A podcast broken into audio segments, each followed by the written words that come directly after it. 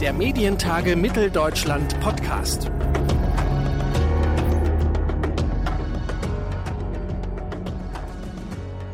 Herzlich willkommen zu einer neuen Ausgabe unseres Medientage Mitteldeutschland Podcasts. Im Rahmen der Folgen, die wir zu den Medientagen auf der Leipziger Baumwollspinnerei diesen Sommer aufgezeichnet haben, haben Kolleginnen und Kollegen, genauer gesagt Volontärinnen und Volontäre des Mitteldeutschen Rundfunk, Gespräche mit Gästen der Medientage geführt, so auch mit dem Programmdirektor des MDR, mit Klaus Brinkbäumer. Dieses Gespräch hat der Volontär Felix Schlagwein geführt und ich sage viel Spaß beim Zuhören. Wir leben in Zeiten andauernder Krisen. Zumindest kommt es vielen aktuell so vor. Klimawandel, Corona-Pandemie, Inflation, Krieg in der Ukraine. All das sind große Herausforderungen, auch für den Journalismus. Denn gerade auch in diesen Zeiten sollen und müssen Menschen schnell, umfassend und ausgeglichen informiert werden. Doch viele glauben den Medien nicht mehr, werfen besonders dem öffentlich-rechtlichen Rundfunk eine einseitige und ideologisch gefärbte Berichterstattung vor. Haltung ist das Stichwort. Gleichzeitig liegt in der Berichterstattung und dem journalistischen Anspruch, die Gegenseite darzustellen, auch oft das Phänomen der False Balance, gerade bei wissenschaftlichen Themen. Darüber möchte ich mit Klaus Brinkbäumer sprechen. Er war mehr als 25 Jahre beim Spiegel, dort unter anderem US-Korrespondent und Chefredakteur. Heute ist er Programmdirektor des MDR. Guten Tag, Herr Brinkbaumer. Hallo, Herr Schlagwein, grüß Sie. Haltung ist für viele zu einem Kampfbegriff geworden im Journalismus. Die einen kritisieren, es gäbe viel zu wenig davon, die anderen viel zu viel. Was bedeutet Haltung für Sie jetzt auf den Journalismus bezogen? Für mich heißt Haltung Unabhängigkeit. Haltung ist der Mut, Dinge wirklich zu recherchieren, dann zu analysieren, sich am Ende auch nach der Recherche, nicht vorher, nach der Recherche ein Urteil zuzutrauen und das zu vertreten, auch durchzuhalten gegen Angriffe. Haltung heißt auch, den Mut zu haben, Fehler zuzugeben, wenn wir Fehler gemacht haben Haltung heißt nicht, für mich jedenfalls nicht politische Positionierung im Sinne von, äh, ich wähle jene Partei und berichte nur über die anderen oder über jene Partei, die ich wähle. Parteipolitische Haltung explizit nicht. Die stört für mich beim Journalismus. Mhm. Gehen wir vielleicht auf ein konkretes Beispiel ein, äh, aktuell aus den USA. Mhm. Da haben Sie ja viele Jahre gelebt, äh, kennen das Land sehr, sehr gut. Und nach dem jüngsten Massaker an einer Schule in Texas hat dort ein Sky-Reporter, Ted Cruz, den republikanischen Senator, stark konfrontiert und ihn auf schärfere Waffengesetzgebung angesprochen. Und Ted Cruz wimmelte dann ab und sagte, Sie fragen nur, auf, weil Sie Ihre ideologische Meinung durchsetzen wollen. Das Video ging viral auf den sozialen Netzwerken. Ab wann sind denn kritische Fragen Haltung und ab wann sind sie einfach nur guter Journalismus? Sehr gutes Beispiel, weil es für mich im Konkreten, ich kenne Ted Cruz, ich kenne die amerikanische Waffendebatte und die amerikanische Polarisierung nun auch, eine richtige, eine angemessene Frage ist. Ich finde, dass sie gestellt werden muss nach dem Verhalten der Republikaner, das über inzwischen ja viele Jahrzehnte schlicht ignorant war gegenüber diesem Problem, der ständigen Amokläufe, der ständigen Massenmorde Warum ignorant? Weil die Republikaner, das ist nun nachgewiesen, gesponsert werden von der NRA, der National Rifle Association, also der Waffenlobby. Sollen Journalisten und Journalistinnen dort kritisch hineingehen und fragen und auch wirklich nachhaken? Selbstverständlich ja. Und dann gibt es ein kleines Aber. Das kleine Aber ist, dass Medien in den USA fast immer Teil der Polarisierung sind. Ja? Dass sie sich positioniert haben auf einer Seite des Spektrums und das tun sie deshalb, weil es ja die, die, die Gewinne vermehrt. Äh, das ist eine kommerzielle Entscheidung. Ja? CNN hat sich entschieden, nicht mehr in der Mitte der Gesellschaft zu sein, sondern linksliberal, weil es dort, also CNN, dort das größere Publikum erreicht und größere Profite macht. Fox News auf der anderen Seite. Ganz entschieden republikanisch, wenn nicht äh, sogar bisweilen rechtsradikal. Das ist eine Geschäftsentscheidung und Opportunismus aus geschäftlichem Interesse heraus. Das ist nicht mehr Journalismus. Und die Kollegen und Kolleginnen, deren Fragen wir bewerten, sind Teil dieses Systems. Und da hakt es dann wieder. Mhm. Bleiben wir vielleicht gerade bei Ausrichtung, vielleicht auch ideologischer Ausrichtung von Medien. Sie waren lange beim Spiegel, bei der Zeit. Äh, Sie waren beim Spiegel unter anderem Chefredakteur und sind jetzt beim öffentlich-rechtlichen Rundfunk. Beim Spiegel gibt es eine klare Blattlinie, so wie bei vielen anderen Zeitungen auch. jetzt beim öffentlich-rechtlichen Rundfunk. Was ist da für Sie der Unterschied? Inwiefern müssen Sie dort anders mit Haltung umgehen? Wir haben uns beim MDR das Motto MDR für alle gegeben und das bedeutet, die Gesellschaft wirklich in allen Facetten abzubilden, ja, und dann natürlich auch zu sagen, wo Positionen falsch sind, ja, was Wirklichkeit ist, welche Fakten tatsächlich eben Fakten sind. Beim Spiegel gibt es eine da haben Sie recht, eine stärkere Positionierung, äh, wobei sich das in den letzten drei Jahrzehnten auch geändert hat. Der Spiegel war vor 1990 ganz, ganz entschieden, hat immer gewusst, wie die Welt war, wusste immer, dass Kohl ein Idiot war und Willy Brandt ein Held und, äh, und so war die Welt nicht. Ja, Kohl hatte Stärken, Brandt hatte Schwächen. Und die Welt ist grauer, differenzierter. Das macht der Spiegel heute auch. Da will ich ihm nicht Unrecht tun. Ne? Wir bei den öffentlich-rechtlichen haben es aber ganz eindeutig zu unserer Haltung, ich nehme Ihren Begriff auf, gemacht, im Zentrum der Gesellschaft zu sein. Und für mich übrigens, wenn ich den Haken noch schlagen darf, war das ein wirklicher Grund, zu den öffentlich-rechtlichen zu gehen, weil ich in den USA erlebt hatte, wie Donald Trump Präsident wurde und was das mit dem Versagen der Medien zu tun hat. Es gibt in der amerikanischen Gesellschaft keine Medien in der Mitte. Wir haben ja gerade darüber gesprochen, wie sich die Medien positionieren, auf der einen Seite der polarisierten Gesellschaft oder auf der anderen. Medien im Zentrum spielen keine Rolle. PBS könnte das sein, ein kleiner privater Sender, spendenfinanziert, kommt überhaupt nicht an gegen das Geschrei von Fox. NPR, National Public Radio, könnte das sein, wird aber nicht gehört gegen all diesen Talk-Radio-Lärm. Ne? Und das ist unsere Aufgabe, es besser zu machen, anders zu machen, diese Mitte wirklich zu beschützen und das versuchen wir. Und da möchte ich gern Teil davon sein. Nun ist aber ja auch die Mitte immer häufiger in der Kritik. Oh ja. Ähm, wir wissen es aus Umfragen. Auch der MDR, genau wie alle anderen öffentlich-rechtlichen Anstalten, stehen massiv in der Kritik, verlieren Zuhörerinnen, Zuschauer. Und diese Kritikerinnen und Kritiker sagen, ihr öffentlich-rechtlichen, ihr seid eben nicht in der Mitte. Ihr spiegelt ein ganz bestimmtes Meinungsspektrum wider. Was würden Sie diesen Kritikerinnen und Kritikern entgegnen? Ich würde mehrere Dinge entgegnen und zunächst einmal an der Stelle beginnen, das stimmt nicht so ganz, in dieser drastischen Darstellung jedenfalls nicht. Der MDR hat enorme Vertrauenswerte und ein sehr treues, um nicht zu sagen oder um doch zu sagen loyales Publikum, das wirklich dafür sorgt, dass wir das in Deutschland meistgesehene dritte Programm im linearen Fernsehen haben. Die Radioprogramme, die Hörfunkprogramme sind genauso geschätzt wie unsere digitalen Angebote. Und dass sie geschätzt werden, dass sie abgerufen werden, bedeutet ja zumindest, dass das Publikum Informationen bei uns sucht und natürlich auch Kultur und Unterhaltung und alles, was wir im Angebot haben. Trotzdem haben Sie nicht Unrecht. Ne? Es gibt diese Kritik und ich höre sie ja auch. Was würde ich denn sagen? Dass wir anders arbeiten, als es oft so in der allgemeinen Vorstellung dargestellt zu sein scheint. Es gibt keine Anrufe aus dem Kanzleramt, ja, wo mir oder irgendjemandem beim MDR Olaf Scholz oder sein Kanzleramtsminister Wolfgang Schmidt oder wer auch immer sagte, ihr müsst das machen und das sagen. Habe ich noch nie gehabt, gibt es nicht. Wir recherchieren unabhängig. Das kann man darstellen. Wir können uns erklären. Wir können darlegen, wo wir Fehler gemacht haben. Das gehört zu Transparenz dazu. Was wir tun, was wir vielleicht noch etwas mehr und etwas offensiver tun können. Humor hilft manchmal, dass wir etwas lachen können über das, was wir nicht ganz so perfekt hingekriegt haben.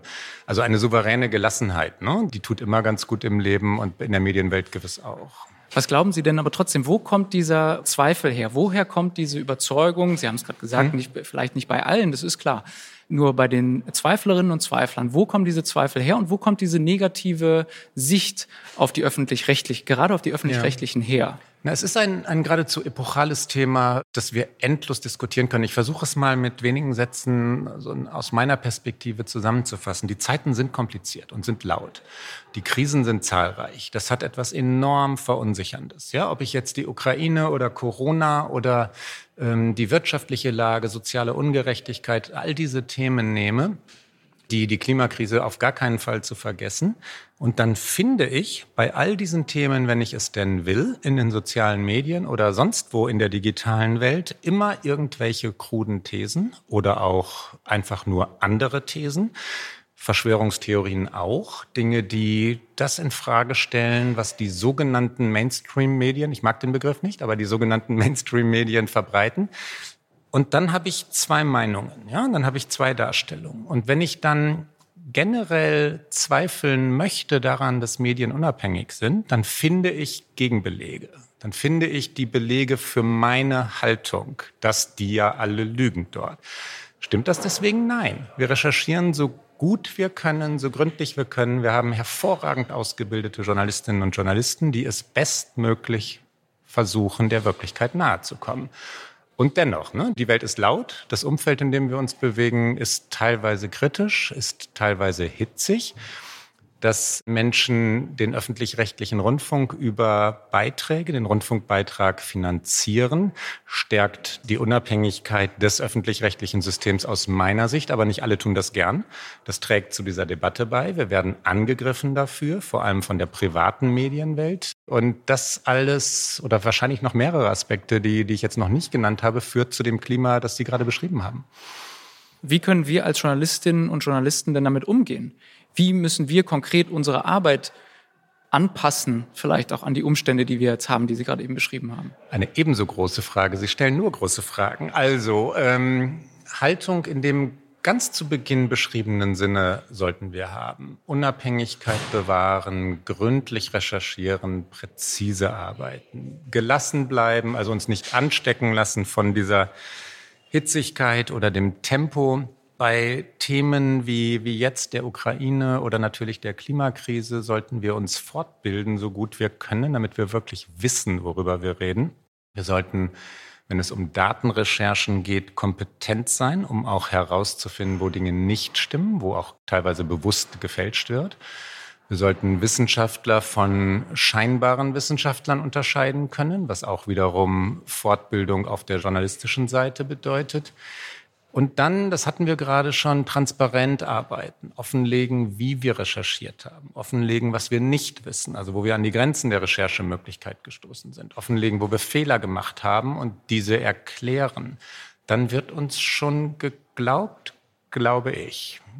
Ich habe es in der Anmoderation schon angeschnitten und Sie haben es gerade auch schon angeschnitten, das Phänomen der False Balance. Mhm.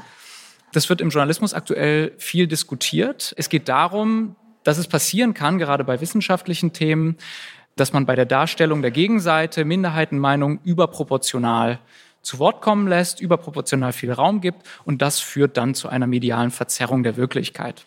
Wie können Redaktionen und Medienschaffende diesem Problem denn begegnen? Wir sollten erst einmal verstehen, dass es A existiert, B aber auch bisweilen missbraucht wird. Ja, dass wir mit diesem Begriff also vorsichtig umgehen sollten und ihn sehr genau durchdenken sollten, ist das, was ich meine. Also äh, er wird missbraucht. False Balance ist in Mode. Das Wort ist in Mode. Ja, wenn wir im Programm des MDR Menschen zu Wort kommen lassen, die eine in, egal in welche Richtung, pointierte These vertreten, dann kommt garantiert von irgendwoher eine E-Mail oder ein Tweet, in dem ich oder wir beim MDR beschuldigt werden, False Balance zu ja, eine, eine, eine Plattform zu geben. Ich weiß jetzt nicht, ob die Metapher stimmt, aber die, ähm, also False Balance zu betreiben. Ich weiß auch nicht, ob dieses Bild stimmt. Jedenfalls jemanden ins Programm zu nehmen, der das nicht, der oder die das nicht verdiente, weil er oder sie lüge und Verschwörungstheorien betreibe oder vertreibe. Ähm, und das ist bei weitem nicht immer so. Manchmal ist es nur eine andere Meinung. Ne? Also da zu sehen, Moment, Moment, Moment, wir werden immer so in diese Ecke gedrängt. Das hat etwas mit Political Correctness zu tun, eine Ecke, in der ich nicht gerne sein will, weil wir ein großes Spektrum der Gesellschaft abbilden wollen. Wir wollen vielseitig sein und dazu gehört auch Meinungen zu hören, mit denen wir selbst nicht übereinstimmen oder ich nicht übereinstimme. Und trotzdem, ne, trotzdem gibt es False Balance. Es gibt es, dass Industrieunternehmen, ich denke an die Zigarettenindustrie in der Vergangenheit oder in der Gegenwart, die Industrie, die fossile Brennstoffe in die Welt bringt, äh, die haben etwas davon, wenn Wissenschaftler bewiesene Wirklichkeit oder Wahrheit dementieren und zumindest in Zweifel ziehen, Was dann passiert, ist Verlangsamung politischer Prozesse. Also Zigarettenindustrie, da gab es äh, bezahlte Wissenschaftler, von der Tabakindustrie bezahlte Wissenschaftler, die gesagt haben, ja, es ist nicht so ganz klar, dass Rauchen wirklich gesundheitsschädlich sei. Ist nicht bewiesen. Es könnte Krebs erzeugen, aber vielleicht auch nicht.